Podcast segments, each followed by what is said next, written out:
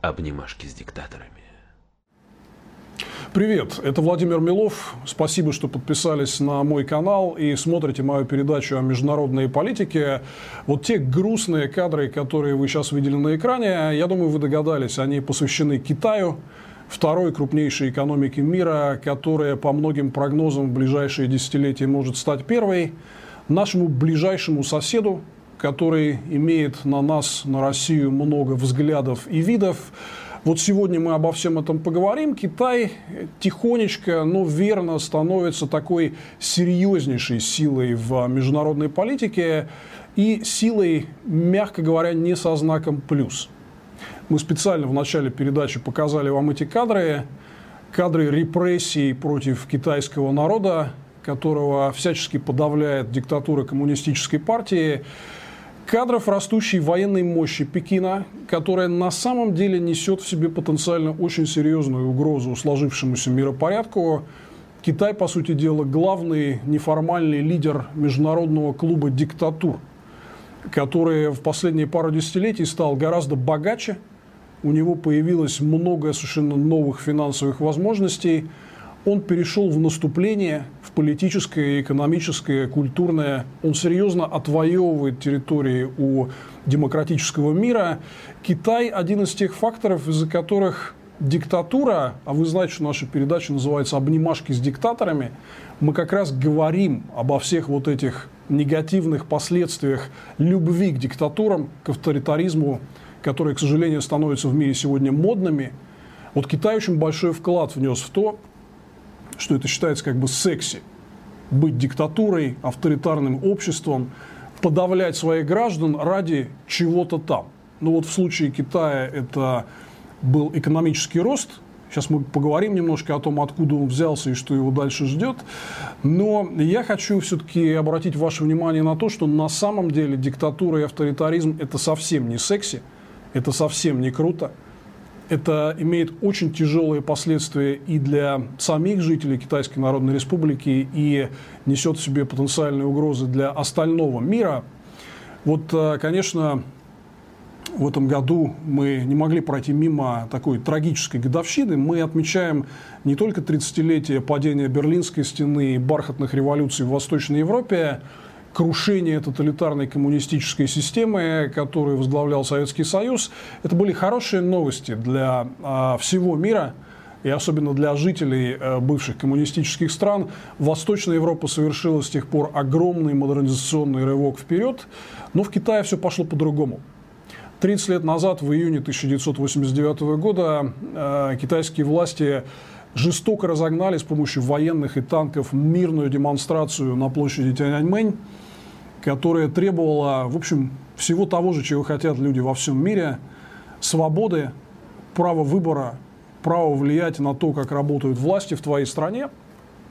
На это очень сильно повлияли, конечно, бархатная революция в Восточной Европе и перестройка в СССР. Кстати, незадолго до а, вот этих трагических событий на площади Тяньаньмэнь в Китае приезжал Горбачев и рассказывал про свою перестройку. Его визит тоже очень сильно воодушевил китайских борцов за свободу, они надеялись, что вот этой огромной мирной демонстрации на площади Тяньаньмэнь, они сподвигнут свои власти к демократическим переменам.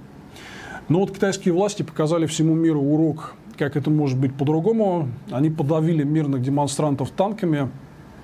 Это вот такая зияющая и кровоточащая рана, которая до сих пор очень тяжело болит – у них было запрещено в Китае в 30-летнюю годовщину так вспоминать об этих событиях. Но когда разговариваешь с а, китайцами, то, конечно же, сразу становится понятно, что они все помнят, а, что эти события отложились тяжелой болью в их памяти. И они, конечно же, очень боятся повторения подобных событий что если они будут требовать снова и снова демократических перемен и свободы, то китайская компартия снова подавит их танками.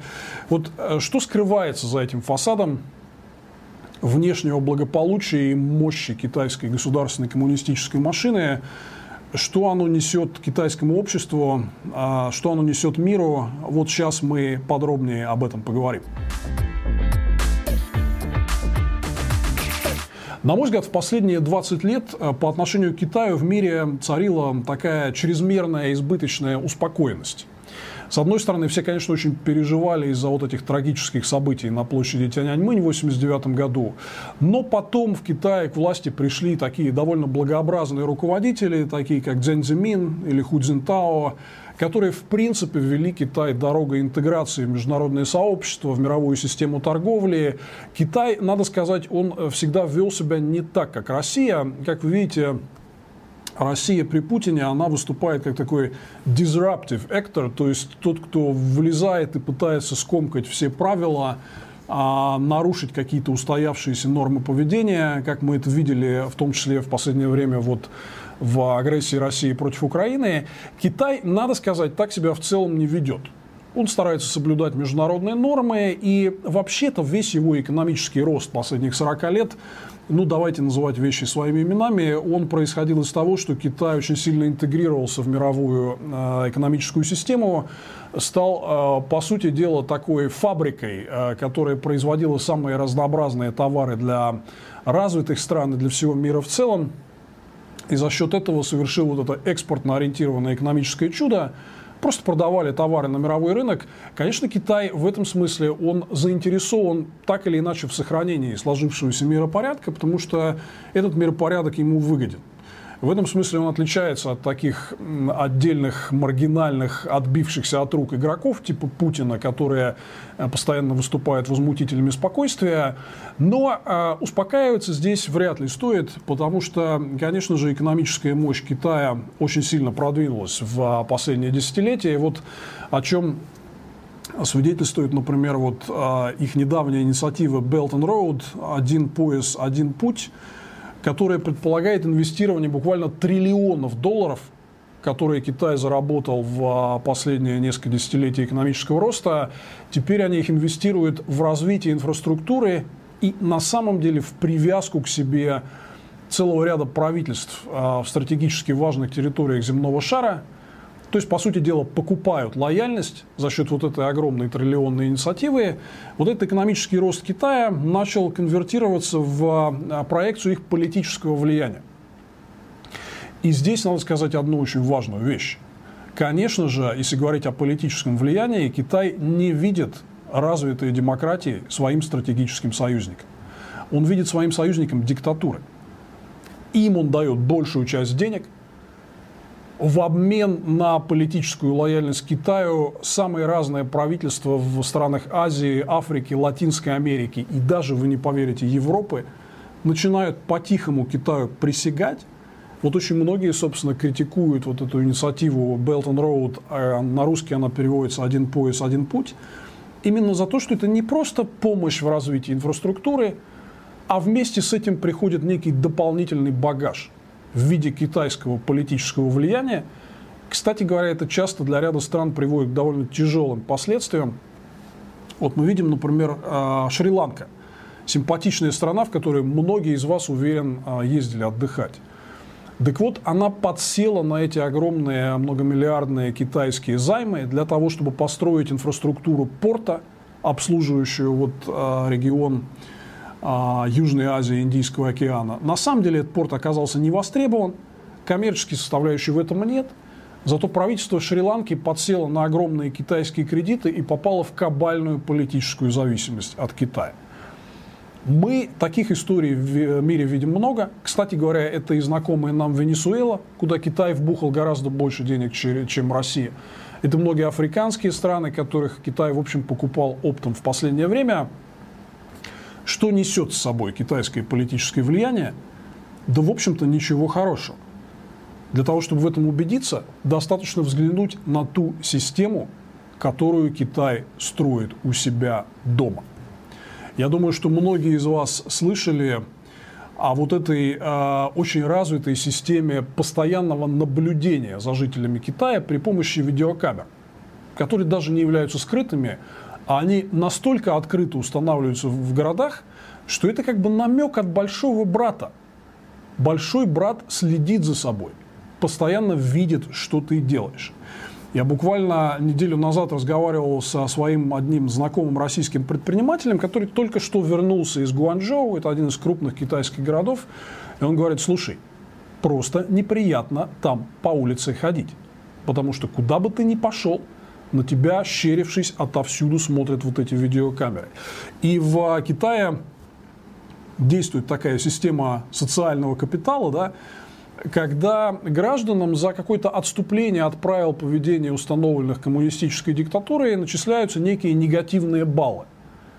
Ну, в том числе, там, например, за какие-то банальные вещи, типа нарушения правил дорожного движения. Но и если ты против Компартии Китая что-то где-то вслух сказал, по головке ты за это не получишь. В сочетании с вот этой тотальной системой видеонаблюдения за гражданами – это очень опасная штука. То есть они строят реально Оруэлловское общество. Вот это настоящий большой брат из романа Оруэлла 1984. Он сегодня абсолютно воплощается в жизнь. Это общество, где ты рискуешь за любой шаг влево-вправо от единственно правильно верного коммунистического курса, ты рискуешь на всю жизнь остаться на обочине. Не сможешь сделать карьеру, получить образование – вообще обеспечить себе достойный уровень жизни, ты будешь везде связан по рукам и ногам. Вот э, такое тоталитарное общество они сегодня строят. Кстати говоря, очень многие диктаторы в мире, им это нравится. Наши э, доморощенные диктаторы с интересом смотрят на вот эту китайскую систему тотального видеонаблюдения и, кстати, довольно активно внедряют ее в России. Но там есть масса других сюжетов. Например, как Китай адски подавил этнические меньшинства в Тибете и в Синьцзянь-Уйгурском автономном районе. Я думаю, многие из вас тоже слышали эту историю про то, что миллион уйгуров, а это крупнейшее исламское меньшинство, которое живет на северо-западе Китая, вблизи границ России, кстати говоря, миллион уйгуров отправлены в лагеря по перевоспитанию, так это называется, да, ну, на самом деле это массовые концентрационные лагеря для этнического меньшинства. Чуть раньше таким же образом довольно жестоко Китай подавил э, восстание тибетских монахов. Кстати, вот этот мужик, которого вы сейчас увидите на экране, это губернатор Синьцзянь-Уйгурского района, который сейчас и развивает вот эту систему внутренних концлагерей. До этого он был губернатором Тибета и подавлял вот эти этнические волнения и выступления за свободу и против китайской компартии. Он именно там. То есть парень пришел к успеху, идет по восходящей. Вот таких лидеров продвигает сегодня китайская коммунистическая система. А последние 20 лет было много разговоров в мире о том, что ну, Китай вот каким-то естественным образом сейчас станет побогаче и демократизируется что естественным образом люди, которые, согласно пирамиде Маслоу, уже, в общем, обеспечили какие-то свои базовые потребности, они начнут требовать политических свобод. И не то, чтобы это не происходит. Но здесь вот были какие-то, на мой взгляд, очень наивные надежды на то, что китайская компартия пойдет на уступки и начнет какую-то новую перестройку, демократизацию, либерализацию, поскольку вот там есть много экономистов, которые говорят, что типа когда вы достигли какого-то уровня ВВП на душу населения, ну вы там автоматически начинаете, вот эта там рыбка потихонечку у нее отрастают лапки, она превращается в ящерку, там потом в птичку, и вот так эта эволюция происходит. Ничего подобного. К сожалению, вот эти вот надежды на демократизацию Китая мирным путем, они очевидно не оправдываются, и новое правительство, которое пришло к власти несколько лет назад в главе с э, текущим лидером Си Цзиньпином, э, президентом Китая, э, который сейчас отменил все ограничения для того, чтобы оставаться у власти не более двух сроков, которые были для, до его прихода. Так вот, Си Цзиньпин полностью развернул и уничтожил все эти надежды на какую-то быструю демократизацию Китая. Ну, во-первых, вот эта отмена сроков – а, вот я часто приводил в пример Китай против э, путинской России, хотя бы по одному критерию, что у них есть какая-то там форма меритократии, того, что называется в, в науке меритократия. Когда вы выбираете лидера не просто потому, что он там какой-то внучатый племянник предыдущего лидера, или вместе с ним там занимался дзюдо в Санкт-Петербурге в 60-е годы, а когда все-таки вы э, э, проходите через какой-то коллективный процесс отбора по лучшим управленческим качествам, и у вас присутствует фактор постоянной сменяемости. Вот в Китае это правило было, там э, происходила ротация поколений лидеров, там президент и премьер Китая, они не могли находиться у власти больше двух сроков, Не то, что там отсидеть где-то в кустах еще один и потом опять вернуться, а вот там два срока и все. А, и вот, например, предшественник Си Цзиньпина Ху Цзиньтао и до него бывший руководитель Китая Цзян Цзимин, они вот находились у власти ограниченный период времени, и потом, когда приходил их срок, э, уходили. Си Цзиньпин полностью отменил это правило. Более того, он провел определенную чистку партийных рядов, которая, кстати, подавалась как борьба с коррупцией. Ряд его политических э, противников и конкурентов был посажен и расстрелян. Ну, такая знакомая нам а, еще с советских времен история. Так вот, а, естественно, он после того, как обеспечил полную лояльность себе партийного аппарата, он на съезде Компартии Китая провел это решение о том, чтобы не просто отменить для себя ограничения по срокам пребывания у власти, но и он даже внес себя там в документы Компартии в число таких великих исторических руководителей наряду с э, Мао Цзэдуном и Дэн Сиапином, то есть вот появился третий, ничего не напоминает вам. У нас тоже есть некоторые лидеры, которые себя видят великими историческими фигурами. А вот, собственно, таким образом все эти надежды на то, что Китай добровольно начнет демократизироваться, станет более свободной страной, соответствующей стандартам развитого мира, мы видим полный разворот этих тенденций. Китай, э, наоборот, строит беспрецедентную систему подавления гражданских прав и свобод, тотального контроля за своими гражданами, подавления меньшинств. Но и это еще не все. Дело в том, что в последние вот 20-30 лет Китай проводил такую политику доброго слона. Когда он говорил, у нас никому нет территориальных претензий, мы вот занимаемся своим экономическим развитием, несем соседям только счастье и помощь, и ни на кого не собираемся нападать. В последнее время эта риторика начала серьезно меняться. Прежде всего, конечно, это история вокруг островов Спратли в Южно-Китайском море. Там есть такая группа спорных островов, на которые претендует целый ряд стран. Там Вьетнам, Филиппины, Индонезия и так далее. Да? Китай просто взял их, захватил и построил там мощную э, военную базу, которая имеет стратегическое значение, потому что они контролируют ключевую акваторию.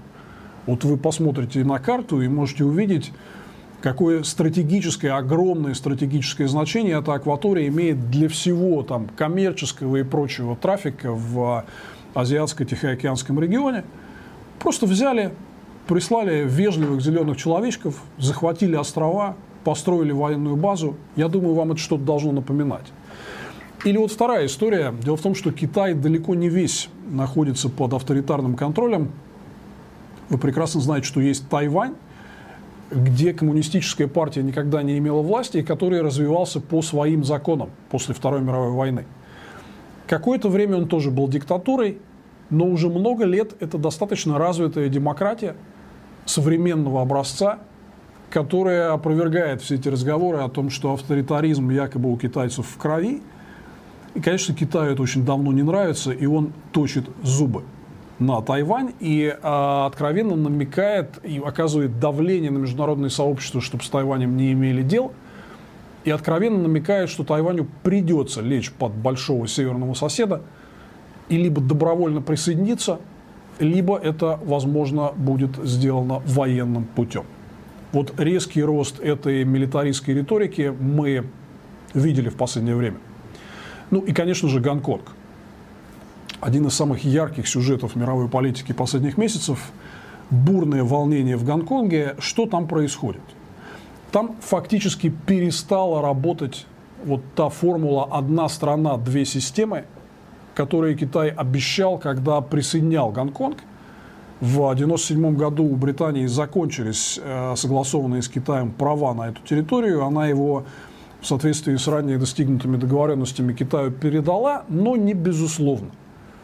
А на условии того, что Китай сохранит в Гонконге независимую, обособленную демократическую систему, нормальный современный рыночный капитализм, права и свободы граждан. И вот Китай медленно, как такой большой, но очень уверенный в себе слон, начинает у Гонконга все эти свободы забирать – Конечно, гонконгцам очень сильно это не нравилось. Все эти годы вот катализатором для последних бурных протестов стал закон об экстрадиции лиц э, в материковый Китай, тех, кого Китай требует выдать, ну, конечно же, все это восприняли как?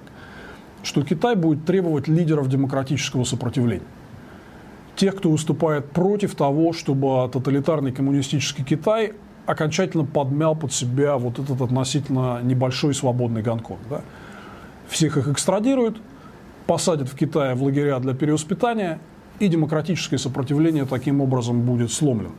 Вот поэтому этот э, закон об экстрадиции стал такой лакмусовой бумажкой, но не в нем дело. Дело не в конкретном законе. А дело в том, что фактически мы имеем дело с решающим раундом а, борьбы народа Гонконга за свою независимость. Они прекрасно понимают вот все то, о чем я сейчас говорил. Что Китай строит новое тоталитарное антиутопическое общество 21 века, что он настроен на агрессивную экспансию – и что они не хотят, жители Гонконга не хотят быть раздавленными под этим сапогом. Поэтому бунтуют они не против даже конкретного закона. Это борьба за полноценную независимость от материкового Китая. Вот многие спрашивают, а что же будет дальше? Ну, это сложный вопрос. То есть, конечно же, базовое предположение стоит в том, что Китай просто пришлет армию и все это подавит, как э, это было на площади Тяньаньмэнь. Видно, что уже местная гонконгская полиция, на которую Пекин делал ставку, но она не справляется с тем, чтобы эту ситуацию удержать под контролем. Но представьте себе, насколько кровавое будет это дело. Я не думаю, что для имиджа коммунистических властей Китая это будет прям здорово. Если они раздавят танками вот эти все миллионные демонстрации, если бы это все так было просто, то они, конечно же, уже бы это сделали. Но не все так просто – и я, конечно, восхищаюсь мужеством а, жителей Гонконга, их решимостью бороться за свою свободу и независимость от этой тоталитарной коммунистической системы. Надеюсь, что эта а, борьба кончится успехом, хотя, конечно, веса не равны. И предполагать плохие сценарии, ну, я думаю, достаточно разумно. Но есть все же и сдерживающие факторы. И вот таким образом мы видим, отменили ограничения по срокам правления. Вот это вот какая-то более благообразная меритократия сменилась обыкновенной персоналистской диктатурой, как мы к ней привыкли. В нашей стране и в наших среднеазиатских и прочих э, любимых соседях абсолютное подавление прав и свобод э, граждан Китая и внедрение такой тотальной системы ежедневной слежки за своими гражданами. Концлагеря для этнических меньшинств подавление протестов в Гонконге и вишенка на торте гораздо более агрессивная международная политика, чем когда бы то ни было раньше. Ну, я бы забеспокоился. И на месте России, и на месте международных лидеров, на мой взгляд, инерция успокоенности, она, к сожалению, продолжает иметь место. Пора все-таки начинать понимать, что э, Китай в ближайшие десятилетия – может превратиться в гораздо более серьезную проблему для международного сообщества, чем мы думали, что он свернул с какого-то условно правильного пути и пошел по абсолютно неверной дорожке. И, кстати говоря, у этого есть довольно объективная причина. Вот давайте поговорим о том, в чем принципиальная причина вот этого разворота э, властей Китая и правительства Си Цзиньпина в сторону усиления тоталитаризма и полного отказа от демократических свобод. На самом деле у этого есть, как всегда, ищите какую-то базовую экономическую причину. Конечно, она есть здесь. Дело в том, что в Китае, наверное, многие из вас знают об этом, сильно замедляется экономический рост. Если раньше для Китая нормой был экономический рост выше 10% в год – то сейчас он замедлился до 6% в год. Вам кажется, что это все равно много. Но на самом деле это вовсе не так, потому что когда Китай был разогрет до гораздо более высоких темпов роста, для него замедление до 6%, которые России, наверное, покажутся чем-то запредельным и недостижимым, для Китая 6% это мало. Потому что люди закладываются там на гораздо более высокие темпы экономического развития, Предприниматели думают, что у них будет больше спроса на их продукцию, берут кредиты, строят мощности, а они не настолько востребованы. Граждане думают, что жизнь будет постоянно улучшаться, берут кредиты, покупают себе, там, я не знаю, машины, дома и что еще, а в итоге оказывается, что роста такого, как э, он был раньше, больше нет. Так заработать, как раньше, не получается, отдавать кредиты нечем. Вот, в частности, у нас многие очень любят говорить о пресловутом госдолге США. Давайте поговорим о долге Китая. Но не только о государственном долге, который составляет сейчас около 50% ВВП и, в общем, не такой большой. А речь о совокупном долге, в том числе частных лиц и корпораций, всем долге, накопленном китайским обществом за все эти последние несколько десятилетий, в этом году совокупный долг государственного и частного сектора в Китае превысил 300% ВВП. Друзья мои, это такая долговая бомба, которая куда опаснее любого там госдолга США. Потому что при замедлении роста экономики отдавать все это дело будет нечем. И Китай ждут очень серьезные экономические проблемы, если, например, этот долговой пузырь взорвется. Конечно же, китайская компартия понимает, что за этим последует. И понимает, кто будет виноват в ситуации, когда вот мы будем иметь дело с тем, что экономисты называют жесткой посадкой китайской экономики. На мой взгляд, ничего не было предопределено. Все-таки был шанс на то, что Китай пойдет по пути политических реформ. И, кстати, вы знаете, даже когда разговариваешь с официальными китайскими лицами, и мне, например, многие западные политики, эксперты говорят вот это же что а, китайские официальные лица признают, что да, мы вот там в перспективе там, 20 лет, наверное, будем идти по пути политических реформ и движения в сторону какой-то более конкурентной демократической системы. Но я уверен, что вот эти негативные экономические факторы – они, конечно же, очень серьезно стояли за последними решениями о консолидации власти, о трансформации общества из авторитарного, но там не то что частично свободного, но с какими-то небольшими степенями свободы, в уже откровенный тоталитаризм, полный контроль над гражданами, запрет вообще любой критики власти, хотя бы даже ограниченной. Да? На мой взгляд, это напрямую связано с а, растущими экономическими трудностями, Китайские власти просто не видят, видимо, для себя пути, а как еще удержаться на волне вот этих предстоящих сложностей в области экономики, с которыми неизбежно придется столкнуться, а как еще удержаться, если не вот этой вот железной рукой. Поэтому вместо вот неоправдавшихся надежд на демократизацию мы видим Тяньаньмэнь 2 – мы видим то, что э, китайские власти сделали очевидный выбор к ужесточению контроля над собственным, собственным обществом. Я убежден, что это следствие нарастающих и неизбежных экономических проблем. Эти проблемы будут еще только сильнее расти, а потому что Китай, на мой взгляд, абсолютно выработал потенциал той модели развития, которая у него сложилась. Ну вот что Китай делал в последние 40 лет? Он, по сути дела, импортировал самые примитивные институты дикого капитализма, которые можно было себе представить. Эксплуатация своего населения с выплатой ему, в общем, не очень высоких зарплат, дикая, варварская, нещадная эксплуатация природы. Просто посмотрите, чем вот эта волна китайской индустриализации обернулась для китайской природы. И уничтожение экосистем, и дикий смог в городах, вот картинки, которые вы сейчас, э, в общем, видите на экране. Кстати, они являются причиной очень серьезного внутреннего напряжения в китайском обществе. Так вот, этот быстрый рост, превращение в такую мировую фабрику по производству всего дешевого, имел серьезную цену для Китая, и в том числе экологическую цену. Но и надо сказать, что эта система выработала свой ресурс с точки зрения потенциала роста – Потому что, окей, ну а сколько вы можете производить всего дешевого, и вам же в итоге все равно благосостояние э, китайского населения росло, и зарплаты так или иначе росли, да? В итоге оказалось, что есть те, кто может производить это дело еще дешевле. И началась такая вторая волна, когда уже другие страны стали забирать эти производства к себе. Вот можете погуглить «Relocation of Manufacturing from China», а перемещение производств из Китая – это довольно массовый процесс, который имел место в последние годы, когда там Вьетнам или Филиппины говорят, а мы можем своей рабочей силе еще дешевле платить. У китайцев там зарплаты как-то подросли, а мы вот забираем к себе. И за копейки будем производить у себя. Кстати говоря, релокация производства из Китая парадоксальным образом имела место и в США, потому что в США гораздо дешевле энергетические ресурсы.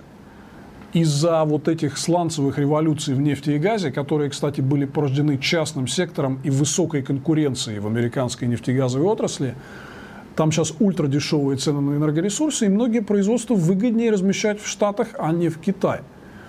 Ну и плюс, конечно же, Китай наслаждался достаточно либеральным торговым режимом в последние годы, и видно, что очень многие страны этим озабочены. Ну, с одной стороны, есть э, президент США Трамп, который против Китая, очевидно, начал торговую войну, поднял пошлины на китайские товары, Китай ответил, и в итоге это приводит к там, сотням миллиардов долларов в год для дополнительных издержек, в том числе для китайской экономики, и а, к перспективам замедления роста. Но и другие страны мы видим, что они, понимая вот растущую конкуренцию со стороны Китая, они начинают заключать соглашения о свободе торговли между собой. Евросоюз там с Японией, Канадой и Южной Америкой. Страны Азиатско-Тихоокеанского региона, вот э, то, что называлось э, транс-тихоокеанским партнерством, и сейчас это, видимо, как-то будет э, продолжаться теперь уже без участия США после того, как Трамп оттуда вышел, это страны Азиатско-Тихоокеанского региона без Китая – пытаются создать единое пространство свободы торговли. То есть Китай чувствует вот это дыхание конкуренции в мире и с точки зрения издержек, и с точки зрения допуска на рынке, ему будет все тяжелее. То есть скорее надо говорить о том, что возврат к 10% росту вряд ли возможен. Это значит, что страну ждут определенные экономические трудности, а вместе с ними, как мы знаем, часто приходят и трудности политические. Вот, собственно говоря, как Путин тренирует свою Росгвардию на фоне э, продолжающегося много лет экономического кризиса бить россиян, чтобы они не задавали ему неудобных вопросов. Вот точно так же все вот это вот, вся эта тоталитарная удавка на шее китайского общества, которая только крепла в последние годы, на мой взгляд, это очевидный ответ на экономические трудности. И здесь надо понимать, что ценой вот этих трудностей будет не только дальнейшее усиление авторитарных тенденций в Китае, но и гораздо более активная экспансионистская политика по экспорту авторитаризма, по поддержке авторитарных режимов в мире. Китай давно уже стал вот таким неформальным лидером мирового клуба диктаторов. Не Путин, как он об этом мечтает, а именно Китай – потому что ресурсы, конечно же, несопоставимы. Китай оптом покупает десятки правительств через свою программу «Один пояс, один путь», Belt and Road Initiative. Триллионы долларов инвестируются по всему миру для покупки политической лояльности. Китай уже активно начал экспансионистскую политику в, собственно, Азиатско-Тихоокеанском регионе и захват островов Спратли и создание там военной базы, поверьте, это только начало. Посмотрите, как Китай голосует при важных резолюциях, связанных с расширением демократии в мире и с правами человека в Совете Безопасности ООН. Он очень часто налагает вето вместе с Россией именно на те резолюции, которые призваны защитить сложившийся демократический миропорядок, верховенство права, верховенство прав человека. Тут как тут Путин и китайцы вместе со своим ветом. Китай, конечно же, лучший друг всех диктаторов мира. Со всеми из них он имеет э, очень сильные связи. Экономические, политические, военные связи. Китай становится одним из крупнейших экспортеров оружия. И как раз очень многие страны Азии и Африки, в том числе и в этом смысле – сильно подсядут в ближайшие годы и десятилетия на военно-техническое сотрудничество с Китаем, на закупку китайских вооружений. Китай, очевидно, всеми своими действиями показывает, что он категорически против распространения демократии в мире. Наоборот, он за то, чтобы вот все эти известные нам диктатуры образовали некий единый картель и плечом к плечу, локоть к локтю – сообща защищали свои интересы от наступления демократии. На самом деле Китаю это удается. быть таким становым хребтом обороны от наступления демократии, такой проактивной защиты интересов авторитарных стран, контрнаступления авторитаризма, с которым мы имеем дело в мире в последние 10-15 лет, Китай в этом очевидно играет ключевую роль.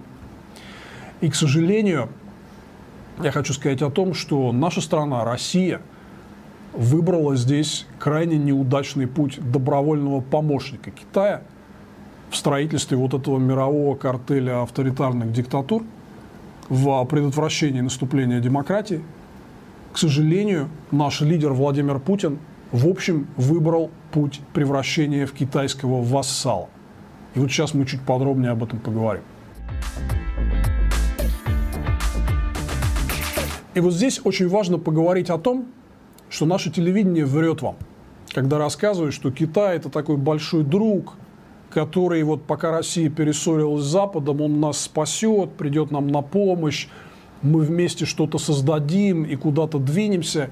Китай совершенно никак не заинтересован в том, чтобы мы вместе что-то создавали все его отношения с Россией – это отношения абсолютно эксплуататорского свойства.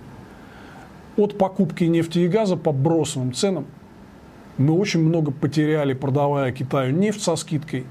И «Газпром» так и отказывается рассказать всем, по какой цене он заключил контракт по поставкам газа в Китай по газопроводу «Силы Сибири», который вот-вот должен быть введен в эксплуатацию – в начале следующего года мы это узнаем уже из официальной отчетности «Газпрома». Поверьте, эти цены продажи газа в Китае будут ультра низкими. Иначе «Газпром» сам не признался бы в том, что нерентабельно будет продавать газ в Китае по этому контракту, если не обнулить все налоги. «Газпром» получил колоссальные налоговые освобождения от российского правительства при строительстве вот этого газопровода в Китай. Иначе это все прогорело бы. Потому что по нормальной цене продавать туда газ мы не можем. Только если освободить от всех налогов. Это не единственный случай. Например, компания «Новотек», где одним из акционеров является путинский дружок, миллиардер Тимченко, она реализует проекты по производству сжиженного природного газа на Ямале. Ямал СПГ и Арктика СПГ. Ну как, российский газ выкачивают из земли, тут сжижают и морем вывозят на экспорт. Во многом в Китай. Там в качестве акционеров участвуют китайские компании. Они предоставили большие займы, по которым России придется расплачиваться с процентами вот займы на создание этого производства сжиженного газа. Таки что вы думаете? Эти проекты тоже освобождены почти от всех налогов. Нулевая ставка налога на добычу полезных ископаемых на 12 лет. Нулевые таможенные пошлины. Нулевой налог на имущество и так далее – Таким образом, Россия от разработки вот этих природных ресурсов, которые поставляются в Китай, не получает в бюджет ничего. Выгодоприобретателями являются только китайцы. Или вот вторая история – лес. Объемы импорта российской древесины необработанной, кругляк. Мы так и везем в Китай кругляк. Так вот, объемы импорта кругляка из России по китайским данным в разы больше – чем то, что фиксирует российская таможня. Контрабанда за бесценок. Я уже не говорю о том, что это ничего не приносит в российский бюджет. Доходы российского бюджета от экспорта леса в Китай около нуля. Китай, естественно, крупнейший потребитель наших лесных ресурсов. Я думаю, многие из вас видели вот эти адские фотки сплошняком вырубленной сибирской тайги. Все это срубают на корню, чтобы ввести в Китай, Россия не получает от этого ничего. Может быть, они где-то еще что-то нам дадут. Ну вот говорят, что мы должны делать э, вместе с Китаем среднемагистральный самолет. Вроде собирались, по телевизору рассказывали, ленточки перерезали. Все вроде хорошо. Но выясняется, что Китай не допустит нас к маркетингу этого среднемагистрального самолета на своем собственном рынке. Типа вот на экспорт, если хотите, идите продавайте сами. Мы знаем, как наши умеют продавать на примере того же а, сухого суперджета. Да? Поэтому делали, делали, вроде вместе, но на свой рынок Китай нас впускать не собирается. Он покупает наше вооружение, но только передовые образцы, чтобы собезьяничать перерисовать себе технологии и дальше уже делать у себя и ничего у России не покупать. Это далеко и глубоко неравное партнерство, которое Путин выстраивает с Китаем. Вот все эти экономические отношения, которые мы видим уже много лет, да, они не приносят России абсолютно ничего. Это неравноправные отношения. Это отношения между хозяином и зависимым вассалом, который, к сожалению, вот является Россия, как вы видите, иронично изобразил на одной из своих обложек британский журнал «Экономист». Видите этого маленького плюшевого медвежонка в объятиях такой большой, уверенной в себе панды. Медленно спустимся вниз и сделаем с этой Россией все, что положено. И вот здесь есть еще один важный момент. Мы не знаем, что будет с политической э, системой Китая дальше, но та эволюция, которую мы видим, она довольно опасна. Китай перестает быть, притворяться добрым слоном он потихонечку становится таким большим, злым и довольно агрессивным слоном, который захватывает острова, строит военные базы, угрожает взять Тайвань, подавляет э, демонстрации в Гонконге. Вопрос. Мы ближайший сосед. Дойдет ли эта вся волна до нас? Вопрос это не праздный, потому что в Китае, если вы ознакомитесь с этим вопросом, вы увидите, что в официальной э, политической и экспертной среде доминирует такое мнение, что договоры 1858 и 1860 годов между Российской империей и Китаем, по которым мы отдали, э, забрали у Китая большую часть территории э, Сибири и Дальнего Востока, китайцы считают эти договоры исторически несправедливыми. Если вы понимаете, о чем я. Когда Россия забирала Крым у Украины – мы много слышали об исторической несправедливости того, как этот Крым в Украину попал. Так вот, в Китае очень любят поговорить о исторической несправедливости присвоения России территории Сибири и Дальнего Востока. Вот, собственно, карта, бывшая карта Манчжурии, которую вы видите на экране, где очень многие знакомые вам территории входят в Китай, а не в Россию.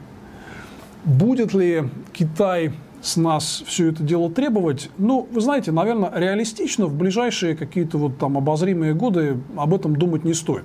Хотя многие аналитики в мире говорят, что так или иначе неизбежно мы придем к ситуации, когда вот растущая мощь Китая и его новая экспансионистская политика приведут к тому, что вопрос о Сибири и Дальнем Востоке будет поставлен в политической плоскости. Я не думаю, что это вопрос ближайшего времени я думаю, что, скорее всего, они будут так вот шаг за шагом решать свои вопросы. Свергли правительство в Непале, поставили своих маоистов, там, возможно, захватили, присоединили Тайвань, вот что-то такое, да. Россия это все-таки, она пока для Китая слишком большая, и им есть чем заняться, прежде всего, в том числе экономической экспансией, типа Шри-Ланки. Взяли, подсадили их на кредиты, обанкротили страну, и теперь Шри-Ланка фактически контролируется Китаем. Да? Я думаю, что они, скорее всего, будут заниматься вот этим, но расслабляться нам не нужно, потому что неизвестно, что будет из России. Путин ведет нас к очень серьезному политическому и социально-экономическому краху. Давайте не э, заблуждаться в этом вопросе. Россию ждут очень тяжелые времена. Потому что вот эта абсолютно непригодная для жизни политико-экономическая система, которую выстроил Путин, хорошо она не кончится. Рано или поздно это все кончится очень серьезным ослаблением нашей страны, как мы это видели, собственно, в конце жизни советского режима. И вот что будет тогда, когда Россия настолько сильно ослабнет по итогам правления Путина и выстроенной им системы, что, может быть, не сможет себя защищать. А здесь у нас, например, вот смотрите, что происходит – Китайские военные массово ездят к нам сюда в гости на учения. Проводят, так сказать, разведку местности. У наших границ размещаются китайские баллистические ракеты. Вы помните, сколько визгу было из-за размещения нескольких натовских противоракет в Польше? Так вот здесь вполне себе такие агрессивные баллистические ракеты, предназначенные для целей нападения – размещаются у российских границ, Китайская армия на учениях отрабатывает марш-броски больше, чем на тысячу километров. Простите, а кого они захватывать собрались? Вот здесь я бы не стал паниковать раньше времени. На мой взгляд, там, захват Китаем части территории России – это не та перспектива, которая является вот реальной в обозримом будущем. Но когда мы говорим о военных угрозах, реальных военных угрозах, к которым нам надо готовиться, когда мы говорим о политических обстоятельствах, которые сопутствуют появлению этих военных угроз, ну, на мой взгляд, Китай – это такая жирная первая строчка. Вот этот ваш Шойгу, он должен просто бегать и кричать, устроить настоящую истерику нам по поводу того, что вот эта военная мощь китайской армии, ее концентрация у наших границ – рост агрессии во внешнеполитическом поведении Китая являются прямой угрозой для России. Но мы, к сожалению, ничего этого не слышим. Потому что Путин избрал роль китайского вассала. Страны, зависимой от Китая, которая будет нас спасать и подсаживать нас на китайские кредиты в ситуации, когда мы там опять в очередной раз поссорились с Западом. Кстати, я хочу сказать вам такую вещь, что компания Роснефть, например, должна China Development Bank под триллион рублей. И в целом портфель долга наших нефтегазовых компаний перед Китаем – это около 50 миллиардов долларов сегодня. Это больше, чем Россия брала у Международного валютного фонда и Всемирного банка в 90-е годы.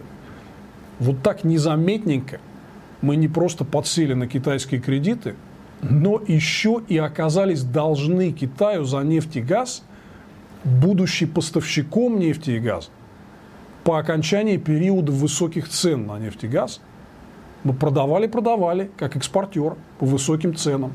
Еще и оказались Китаю, импортеру, должны много денег. Десятки миллиардов долларов должны наши нефтегазовые компании. Это еще раз подчеркивает зависимый характер России – той России, которую построил Путин, от Китая. Это неприемлемо, и это дело надо прекращать. Но в заключение я хотел сказать вам, что не все так мрачно. Есть, как это ни парадоксально, и хорошие новости. Все дело в том, что вот по моим ощущениям, и я не один такой, много людей говорят об этом – Несмотря на весь этот тоталитарный прессинг, э, китайским коммунистам не удалось окончательно сломить свое общество. Вот я э, этим летом провел 30 дней под административным арестом и читал там книжку известного э, британского интеллектуала Тимоти Эша, которая называется «Free Speech» – «Свобода слова». И она посвящена анализу свободы слова и этому феномену в современном мире. Спасибо большое моему адвокату Вале Фроловой за то, что она принесла мне ее почитать. Так вот, я был поражен тем, что Тимоти Эш очень много ездил в Китай и читал там лекции. Я был поражен не просто тем, что он рассказывает, что вот что бы он ни обсуждал, там, коммунистические режимы в Восточной Европе или что угодно, китайцы обязательно начинают задавать ему вопросы. Слушайте, а когда демократизация и свобода слова наконец доберется до нас? Мы уже устали ждать. Я поражен был тем, что это полностью совпадает с моими собственными ощущениями. Когда я ездил в Китай, в том числе встречался там с китайскими официальными лицами, все было очень официально, но потом вечером за рюмкой китайской водки, кстати, 56 градусов, они не так хорошо это выдерживают, как мы, и начинают немножко лучше говорить. И вот говорить они начинают, как вы думаете, о чем? Как их достала китайская коммунистическая партия. Как они хотели бы перемен это люди, которые вполне себе работают на официальный китайский режим. Или, например, постоянная вот эта вот игра в кошки-мышки, война китайского коммунистического правительства с интернетом. Когда там что-то происходит, а там все время политически что-то происходит, люди начинают высказываться. А интеллектуалы, артисты, какие-то публичные лица начинают негативно высказываться о вот всей этой тоталитарной политике Компартии и их начинают очень быстро гасить. Это вот одна из самых распространенных историй последнего времени про китайское общество, как там цензоры буквально гоняются за всеми этими высказываниями, блокируют аккаунты в Вейба – это китайская версия Твиттера, у них нет там настоящего Твиттера, у них есть свой э, притворный. Так вот, э, в этом китайском твиттере периодически люди начинают, вы удивитесь, ругать коммунистическую партию. И за ними цензоры тут же гоняются и блокируют все это дело. Но это говорит нам о чем? Это говорит о том, что запрос в Китае на свободу, запрос на другое общество, где люди имели бы значение, они были бы объектами постоянного контроля и эксплуатации, этот запрос есть. Поверьте, мы его в будущем еще увидим. У меня в этом смысле после посещения Китая хорошее ощущение. И, кстати говоря, вот та ярость, с которой протестующие в Гонконге борются против насаждения подобия вот этого тоталитарного коммунистического режима у них, ну, она тоже внушает надежду. Люди в этой части мира не готовы просто так отдавать свою свободу, готовы за нее бороться. Конечно, годовщина а, трагических событий на площади Тяньаньмэнь, она, в общем, напомнила, как далеко китайские власти готовы пойти в подавлении свобод своих граждан. И, кстати говоря, до сих пор идут споры, сколько людей погибло на площади Тяньаньмэнь в принципе, в мире есть некий консенсус, что это было несколько тысяч, но вот один из китайских официальных лиц назвал цифру 10 тысяч в одном из документов, который просочился в мировую прессу. Возможно, там погибло до 10 тысяч человек. К сожалению, конечно, эта кровавая рана, она до сих пор зия, зияет, и китайцы очень с тяжелым сердцем вспоминают обо всех этих событиях. Это сдерживает демократические перемены – но на эти перемены в китайском обществе есть очень серьезный запрос. Посмотрите, как живут китайские диаспоры в тех городах, где вы бываете, я не знаю, где угодно, там в Париже, в Монреале, в Сиднее. Это достаточно свободное общество. Там нет никакого вот этого кланового авторитарного лидерства, как мы видим в основном Китае. Кстати, за пределами материкового Китая живет порядка 50 миллионов китайцев. Это, в принципе, целая страна. И китайские диаспоры, и Чайна-тауны в а, мировых столицах – это достаточно свободное общество. Поэтому, э, вы знаете, я думаю, что вот эта вот борьба за свободу, по ней нанесли, конечно, очень серьезный удар в 1989 году, но она не окончена. Нам довольно далеко до того момента, когда мы увидим свободный, нормальный, демократический Китай, который перестал бы быть лидером вот этого агрессивного клуба диктаторов – и стал бы нормальным участником нового демократического миропорядка, но я верю, что когда-то это наступит. И огромный запрос на это внутри китайского общества есть. Дорогие китайские друзья, если вы смотрите нашу передачу, знайте, пожалуйста, что мы в курсе этого дела. Мы очень вас поддерживаем в вашем стремлении к свободе и всячески желаем вам успеха. Но пока новости у меня для вас довольно плохие. Сегодняшний Китай будет становиться все более агрессивным – будет все активнее защищать диктаторов по всему миру, в том числе и диктатуру в России, будет проводить более экспансионистскую политику и быть большим возмутителем спокойствия, чем раньше. И, конечно, мы увидим немало тяжелых ореловских сюжетов о подавлении свобод в самом Китае. Давайте думать о Китае как угрозе серьезно. Там есть о чем подумать. Спасибо, что смотрели эту передачу. Это была программа Владимира Милова о международной политике «Обнимашки с диктаторами». Подписывайтесь на мой канал, донатьте на продакшн наших передач. И смотрите нас на следующей неделе. Мы расскажем вам про не менее драматический сюжет «Ближний Восток» и массы конфликтов и противостояний, которые сотрясают его все последние столетия, но последнее время особенно бурно. Обнимашки с диктаторами.